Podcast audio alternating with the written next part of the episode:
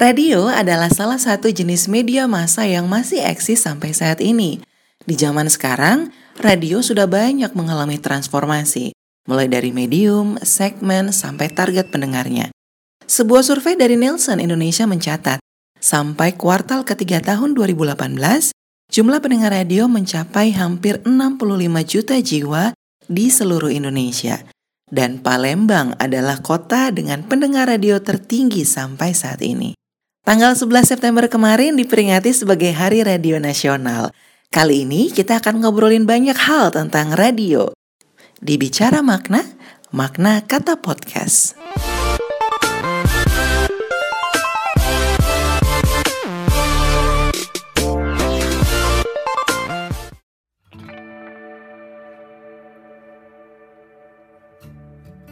Halo, saya Fendi Rahman. Selamat datang di Makna Kata Podcast. Pasti kaget ya sama openingnya. Di Bicara Makna kali ini, saya bakal ngobrol sama sahabat saya, Kamelia Abbas, seorang penyiar radio dan praktisi komunikasi. Kita denger yuk ceritanya di Bicara Makna, Makna Kata Podcast. Hari ini kita akan ngobrolin tentang radio Mbak Kamel. Tapi sebelum ngobrol, boleh kenalan dulu nggak sih? Kira-kira siapa sih Kamelia Abbas ini? Hai, saya Kamelia Abbas. Sekarang saya adalah ibu rumah tangga uh, yang menyambi banyak uh, aktivitas ya. Salah satunya masih nyambi-nyambi juga untuk siaran, tapi di radio online.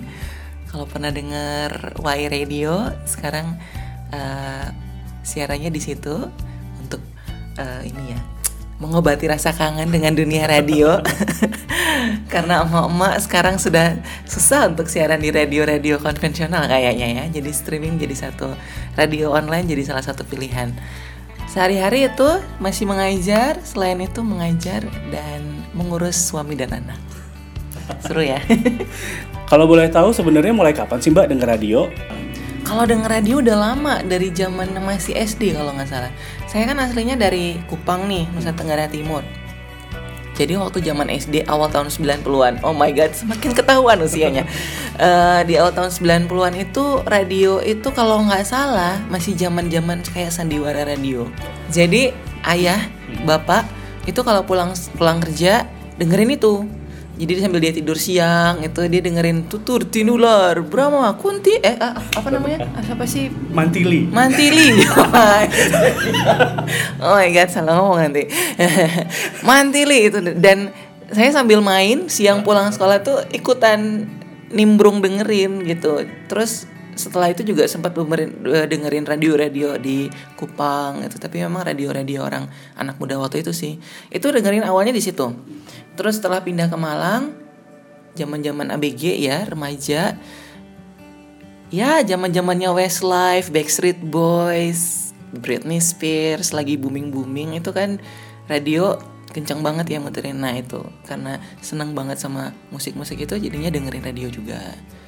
Dari situ akhirnya mulai memperhatikan penyiarnya mulai milih udah mulai komentar-komentar ah aku lebih suka dengerin radio ah deh soalnya penyiarnya enak lagunya enak gitu.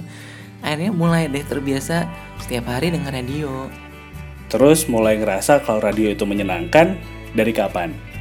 Kayaknya ya mulai dari ketika SMP itu ya. Jadi mulai dengerin yang tadi mulai dari Westlife Backstreet Boys uh, awalnya sih itu sih denger radio karena mau denger lagu itu gitu. Udah nikmatin tuh karena ya radionya muterin terus kan musik-musik itu. Jadi akhirnya uh, kayaknya setiap hari mesti denger radio gitu. Jadi menyenangkan itu. Dan waktu itu sih memang senangnya dengernya lagu-lagu barat sih ya jadinya. Tapi lagu Indonesia juga banyak sih kayak model-model Silo on Seven itu juga diputar ya. Jadi akhirnya semakin sering radionya memutarkan lagu-lagu itu ya semakin betah saya mendengarkan radio dan senang. Kalau pengen jadi penyiar, kapan tuh kira-kira? Uh, kalau aku pribadi, saya pribadi bilang masuk radio itu kecemplung sih, kecemplung. Tapi uh, kalau mulai tertarik dengan dunia kepenyiaran, kalau dengar radionya itu yang tadi senang dengar itu udah mulai 90-an akhir ya tapi mulai tertarik untuk tahu lagi tentang dunia kepenyiaran dulu zaman zaman RRI kan masih sering banget ngadain diklat penyiar gitu. Wah kayaknya seru nih kayaknya. Eh ternyata tapi nggak ikut yang di RRI-nya ada kan ada ternyata yang penyiar penyiar senior itu yang juga bikin sendiri kan akhirnya ikut di situ. Itu mulai tahun 2005 kayaknya nyoba saya pengen sih untuk diklat penyiaran gitu. Nah itu setelah masuk ikut diklat itu belum ada keinginan untuk terus nanti saya kerja di radio sih sebenarnya. Cuman mulai suka gitu untuk kayak ya gaya-gaya ala-ala penyiar lah. Karena memang dari dari diklat itu ditugaskan untuk bisa itu latihan juga kan. Akhirnya mulai dari situ kemudian akhirnya dapat kesempatan magang di radio. Nah itu baru tuh.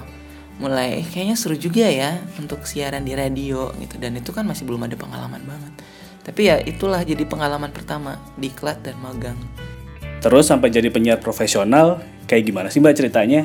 Sebenarnya setelah diklat itu saya pun sudah apply meng- me- eh, apa ya ada ada ketika tahun 2005 itu ada eh, pembukaan jadi Rekrutmen. rek rekrutmen gitu kirim ikut ngirimin gitu.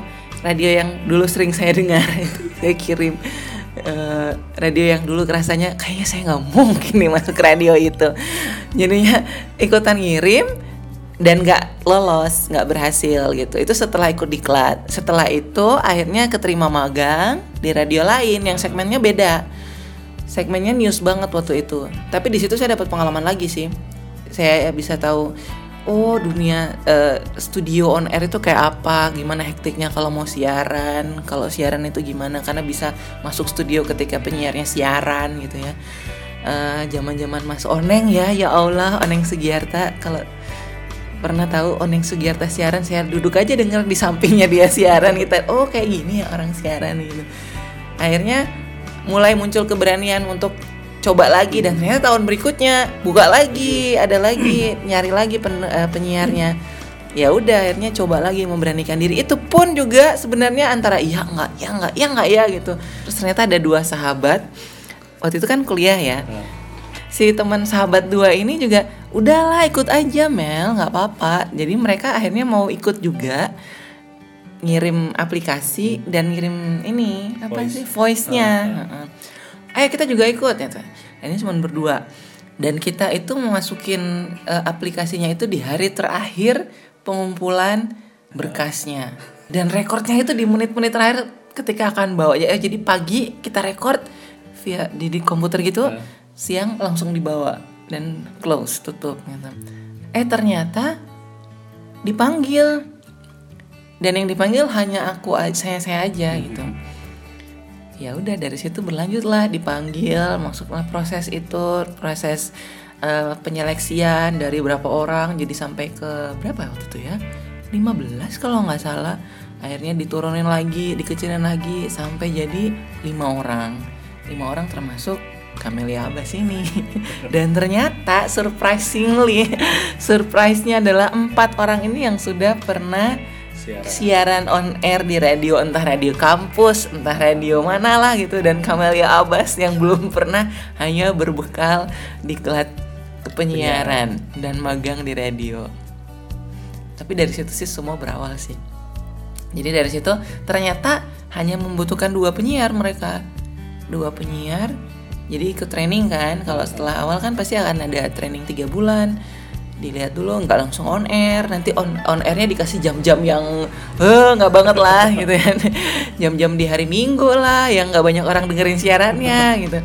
Terus eh, apa namanya ketika sudah satu bulan semuanya belum on air masih pengenalan ternyata di bulan kedua yang sudah boleh on air itu yang empat empat orang ini. Mereka udah oke ya kalian empat on air. Terus kamu lihat ntar dulu ya. Jadi sempet stres tuh di awal training. Stres banget lah pokoknya. Sampai badan berat badan turun udah mukanya nggak bisa senyum gitu. Eh ternyata seminggu kemudian oke ya Camelia Abbas boleh on air. Situlah mulai terjadi deg-degan deg-degan deg-degan. Tapi seru sih. Habis itu mau on air pertama itu dikasih jam berapa ya? Jam 10 pagi siaran jam 10 pagi ya Allah itu rasanya satu hari sebelumnya itu. Rasanya nggak bisa tidur maunya minum air terus udah gitu nggak berhenti latihan skripnya dibaca terus menerus tiga jam kan siarannya itu. Walaupun didampingi tapi ya tetap aja. Ketika menjelang pagi menjelang jam 10 itu rasanya oh tarik nafas tarik nafas sampai di jam 10 itu. Uh seru lah on air pertama kali Masih suka dengar radio nggak sampai sekarang? masih radio apa istilahnya Radio konvensional gitu. ya? radio FM gitu konven dengerin radio streaming dengerin dengerin radio konven di via streaming juga sebenarnya sih radio radio FM yang di Malang sih agak-agak udah mulai jarang sih tapi sesekali lah masih denger Suka gemes nggak sih kalau dengar penyiar zaman sekarang? ini, ini bukan ini bukan nyinyir ya teman-teman. Curahan hati kita sebagai anak lama gitu. Yang bikin gemes apa sih Mbak Mel? mungkin sekarang beda kali ya. Dan gemes iya. Aku ingat. Gemes banget nih akhirnya kalau kerasa saking gemesnya akhirnya saya maaf matikan radio. Kalau nggak pindah channelnya. Gitu.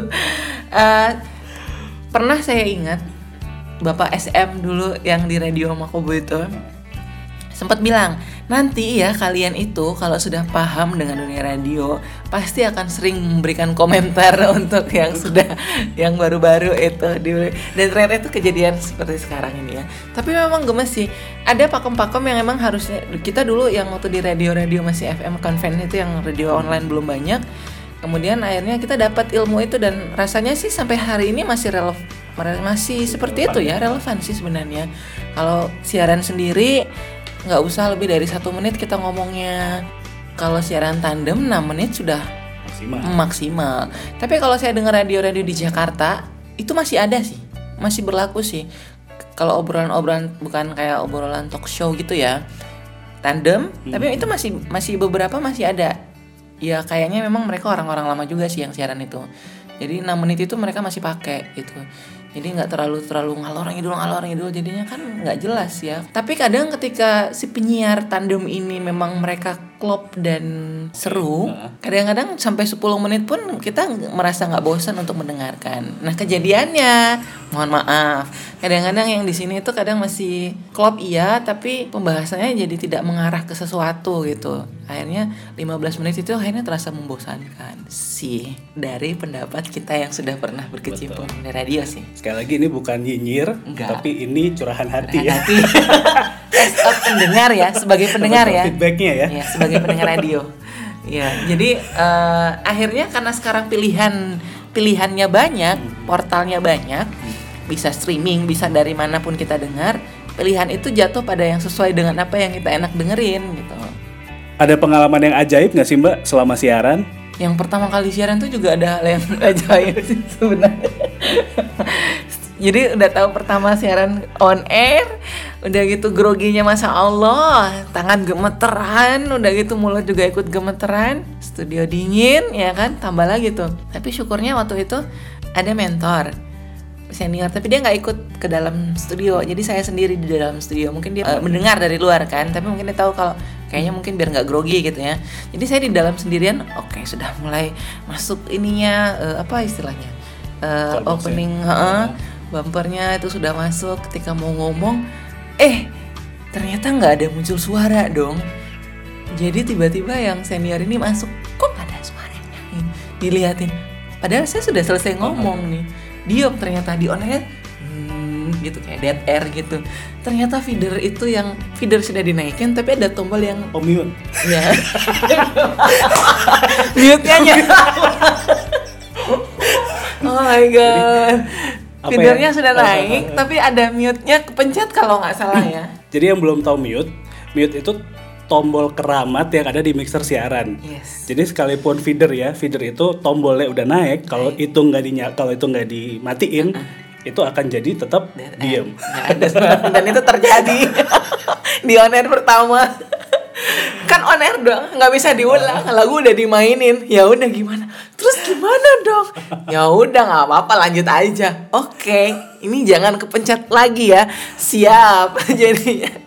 Emang tapi nggak- kedengeran tuh mbak. Di headphone kan biasanya kan ada tuh, kita bisa kontrol. aku dengar dengar. Jadi dengar tapi bingung karena belum tahu ini harus pencet yang mana yang salah gitu. Jadi daripada saya diam saya tetap bicara waktu itu. Cari aman ya anak cari baru aman heeh. tapi kok ini nggak kedengeran di head? Oh ini ya di headsetnya kok nggak kedengeran juga? Jadi waktu itu posisinya tetap ngomong tapi tetap bingung mencari yang mana yang keliru ini. Mau pencet tombol juga takut nanti salah ya. Akhirnya sampai yang senior itu datang memperbaiki tapi terlambat. Sudah naik lagu yang berikutnya jadi sudah enak talk kedua baru normal seperti biasa Ada nggak sih pendengar yang cinta mati banget sama Camelia Abbas? Kalau yang heboh-heboh banget sih enggak juga sih ya. Masih wajar-wajar aja sih. Ada yang dateng nungguin ketika kita siaran itu ada. Jadi kalau kita lagi eh, lagu kita keluar nemenin, dibawain makanan, dibawain apa sih? Dikasih gelang, dikasih souvenir gitu, datang gitu. Masih yang normal-normal aja sih ngefansnya tapi wih ngefans kayak artis. Curhat iya. Kalau udah datang tuh kan udah tanya kan nanti udah curhat pacarnya nanti aku gimana ya? Minta saran dong kak gitu. Aku nanti harus gimana nih sama ini? Terus eh, ya udah kasih saran-saran aja. Terus oh pernah sampai diundang makan. Tapi memang itu kayaknya ngefans eh, fans beratnya radio itu ya. Jadi dia emang suka dengan kita kita penyiar di situ gitu. Terus suatu hari dia ngajak makan. Jadi nggak hanya saya sih beberapa teman seperti dulu ada siapa? Ari Bahtiar ada Ici Burhan ada Koko Safaras. Dia kan disebut semua akhirnya. Teman-teman kita ya. teman-teman kita di radio Makobo The Fresh Channel makanlah kita bersama si Pendengar ini. pendengar ini gitu cewek lah itu makan ngobrol lah biasa karena udah sering main ke radio kita jadi udah udah udah akrab lah gitu terus kemudian di pertengahan kita makan si Evi Kusuma datang deh sama eh, suaminya. Suaminya. Udah kan jadi lagi asik ngobrol makan udah selesai mau pulang pingsan dong anaknya si pendengar ini Gara-gara? saya lupa namanya siapa ya Kesenengan. nggak tahu sakit dia Oh, sakit. Heeh. Dia pingsan di jam 9 kalau nggak salah udah mau pulang kita yang udah jam 10 hampir jam 10 malam. Dia pingsan. Waktu itu kalau nggak salah sama Helmi Adrian juga deh. Jadi pingsan, untung si Avi Kusuma bawa mobil. Jadi kita masukin bawa mobil, bawain ke rumah sakit Saiful ya? Rumah, entar, rumah sakit Saiful Anwar atau di mana gitu. Lupa saya. Pokoknya dibawalah kita ke UGD. Jadi kita malam-malam itu semua ada yang bawa di mobil, ada yang bawa di eh apa naik motor semua pada nyusul semua ke rumah sakit buat Ngobatin sih. ngobatin si pendengar itu sampai tengah malam tahu ya Allah seru banget itu ya itu dan besoknya dia itu menjadi bahan obrolan di siaran prime time pagi kita seru deh Ada cerita yang unik dari Camelia Abbas, teman-teman. Sahabat saya ini bukan cuma dapat ilmu dan karir yang oke, tapi juga dapat pasangan hidup dari radio. Ceritanya gimana tuh Mbak Mel?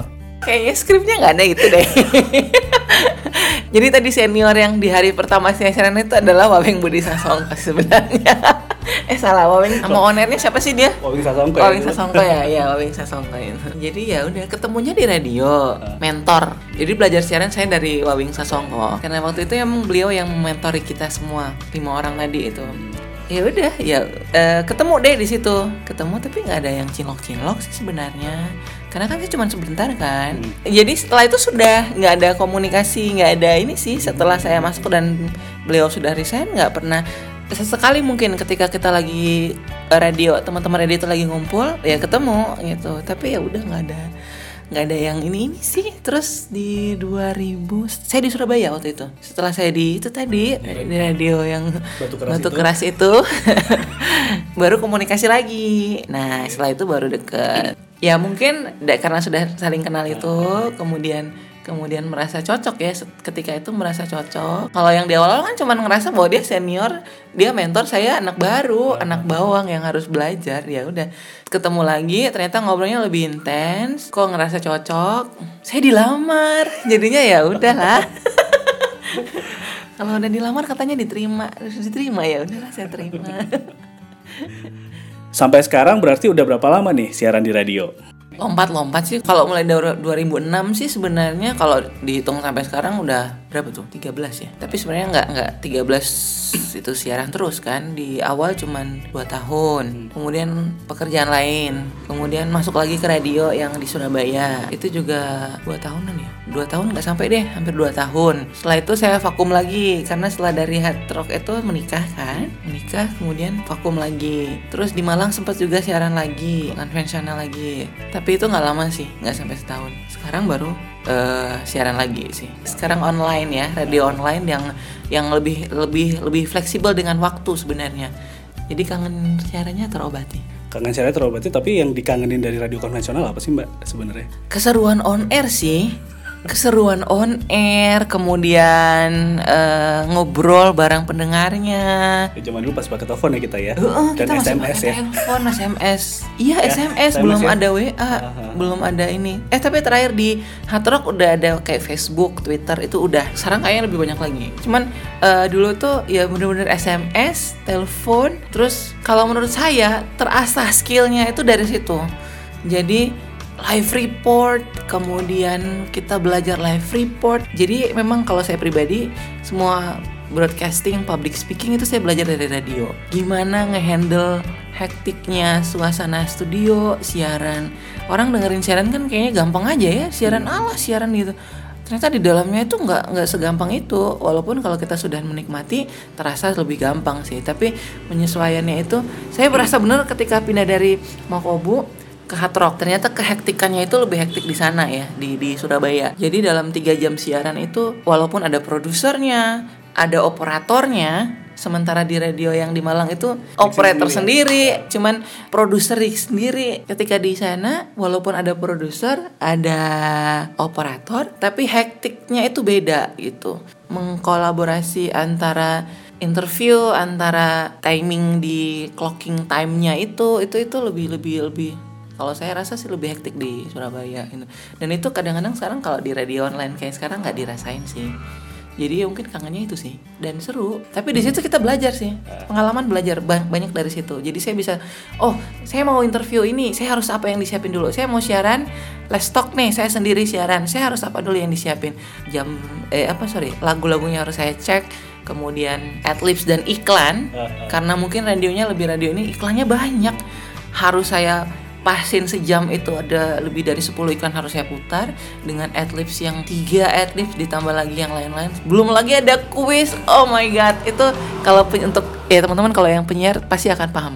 Itu hektiknya bukan main gitu. Dan itu harus benar. Dan kalau salah itu langsung langsung PD-nya langsung masuk. Jadi ya itu yang dikangenin sih. Terus kalau pengen denger Mbak Kamel siaran, aksesnya ke mana nih? Ya sekarang on air, bukan on air sih. Uh, siarannya di Y ini radio online. Jadi kalau misalnya mau dengerin bisa via web di www.y-people.com atau ada aplikasinya juga y-people di situ ada uh, siaran. Tapi siarannya emang nggak yang setiap hari.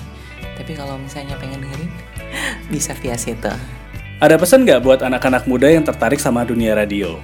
Kalau emang sudah tertarik sih biasanya akan lebih lebih senang ya berkecimpung di situ. Tapi kalau sudah sudah sudah menganggap bahwa radio ini kayaknya kayaknya enak deh kayaknya passion gitu. Jangan berhenti untuk terus mengasah skill sih.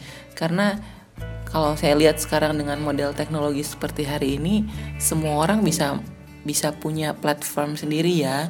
Kayak podcast yang ini kan bisa itu tapi kadang-kadang skillnya yang kurang gitu mereka punya ide mereka punya wawasan tapi mungkin skillnya yang uh, kurang.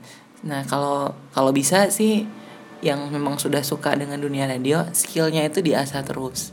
Jadi ya skill broadcasting lah ya. Jadi ketika dia sudah punya kemampuan wawasan yang baik ditambah skill broadcast atau skill radio yang oke okay, maka itu jadi paduan yang yang maksimal ya kan? Jadi sudah cara kita ngomongnya sudah benar, yang kita sampaikan isinya pun juga tepat, tepat dan dan cerdas gitu, nggak asal ngomong gitu. Kalau pesan buat penyiar baru, jangan cepet puas sih. Kadang-kadang kan kita ngerasa, wah aku udah siaran di radio A, uh, keren dengerin ya aku siaran kan udah, oh iya aku udah pasti keren nih udah diterima. Ya jangan cepet puas, belum tentu diterima on airnya udah bagus sementara kita aja yang sudah senior ini kadang-kadang on air Senior, juga senior loh. senior eh mau mendeklar ya ya maksudnya kita, Kita- yang sudah kita- lebih lama Yang duluan, yang, Yang dikasih duluan. kesempatan duluan Betul. ya kan. Nah, itu ya, itu yang lebih bijak katanya. Yang sudah duluan aja, yang maksudnya sudah pernah mengalami eh, banyak hal ketika on air itu pun masih salah gitu. Jadi kalau yang memang baru, jangan mer- cepat merasa puas, mau terus belajar dan belajar dari siapa pun gitu, dari dari penyiar-penyiar yang udah duluan, dari sekarang platform banyak banget sih ya untuk mendapat ilmu, termasuk radio. Eh, jangan cepat puas, harus terus belajar. Wawasannya harus di harus bener-bener luas. Karena kerasa loh, kalau siaran itu kerasa loh, kalau orang tuh bisa kerasa loh. Oh dia nggak dia dia dia sebenarnya nggak pernah baca, itu kerasa loh dari yang kita sampaikan. Walaupun udah ada skrip, itu kerasa. Jadi semakin banyak kita baca, baca kan nggak harus baca buku ya, baca sekarang banyak kok. Semakin banyak kita mendengar, semakin banyak kita melihat, itu menjadi wawasan sih. Jadi jangan berhenti di situ. Selalu haus informasi dan ilmu. Kira-kira nih Mbak Mel, sampai kapan mau siaran radio? Kalau bisa mah nggak berhenti siaran.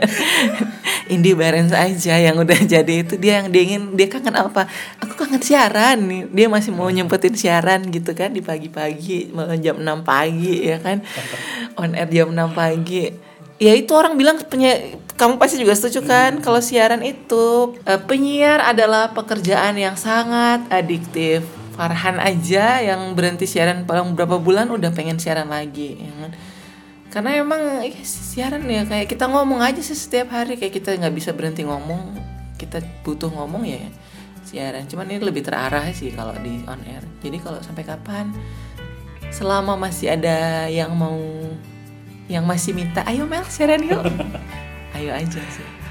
Menurut Mbak Kamel, kira-kira radio akan terus eksis selama? Selama ada macet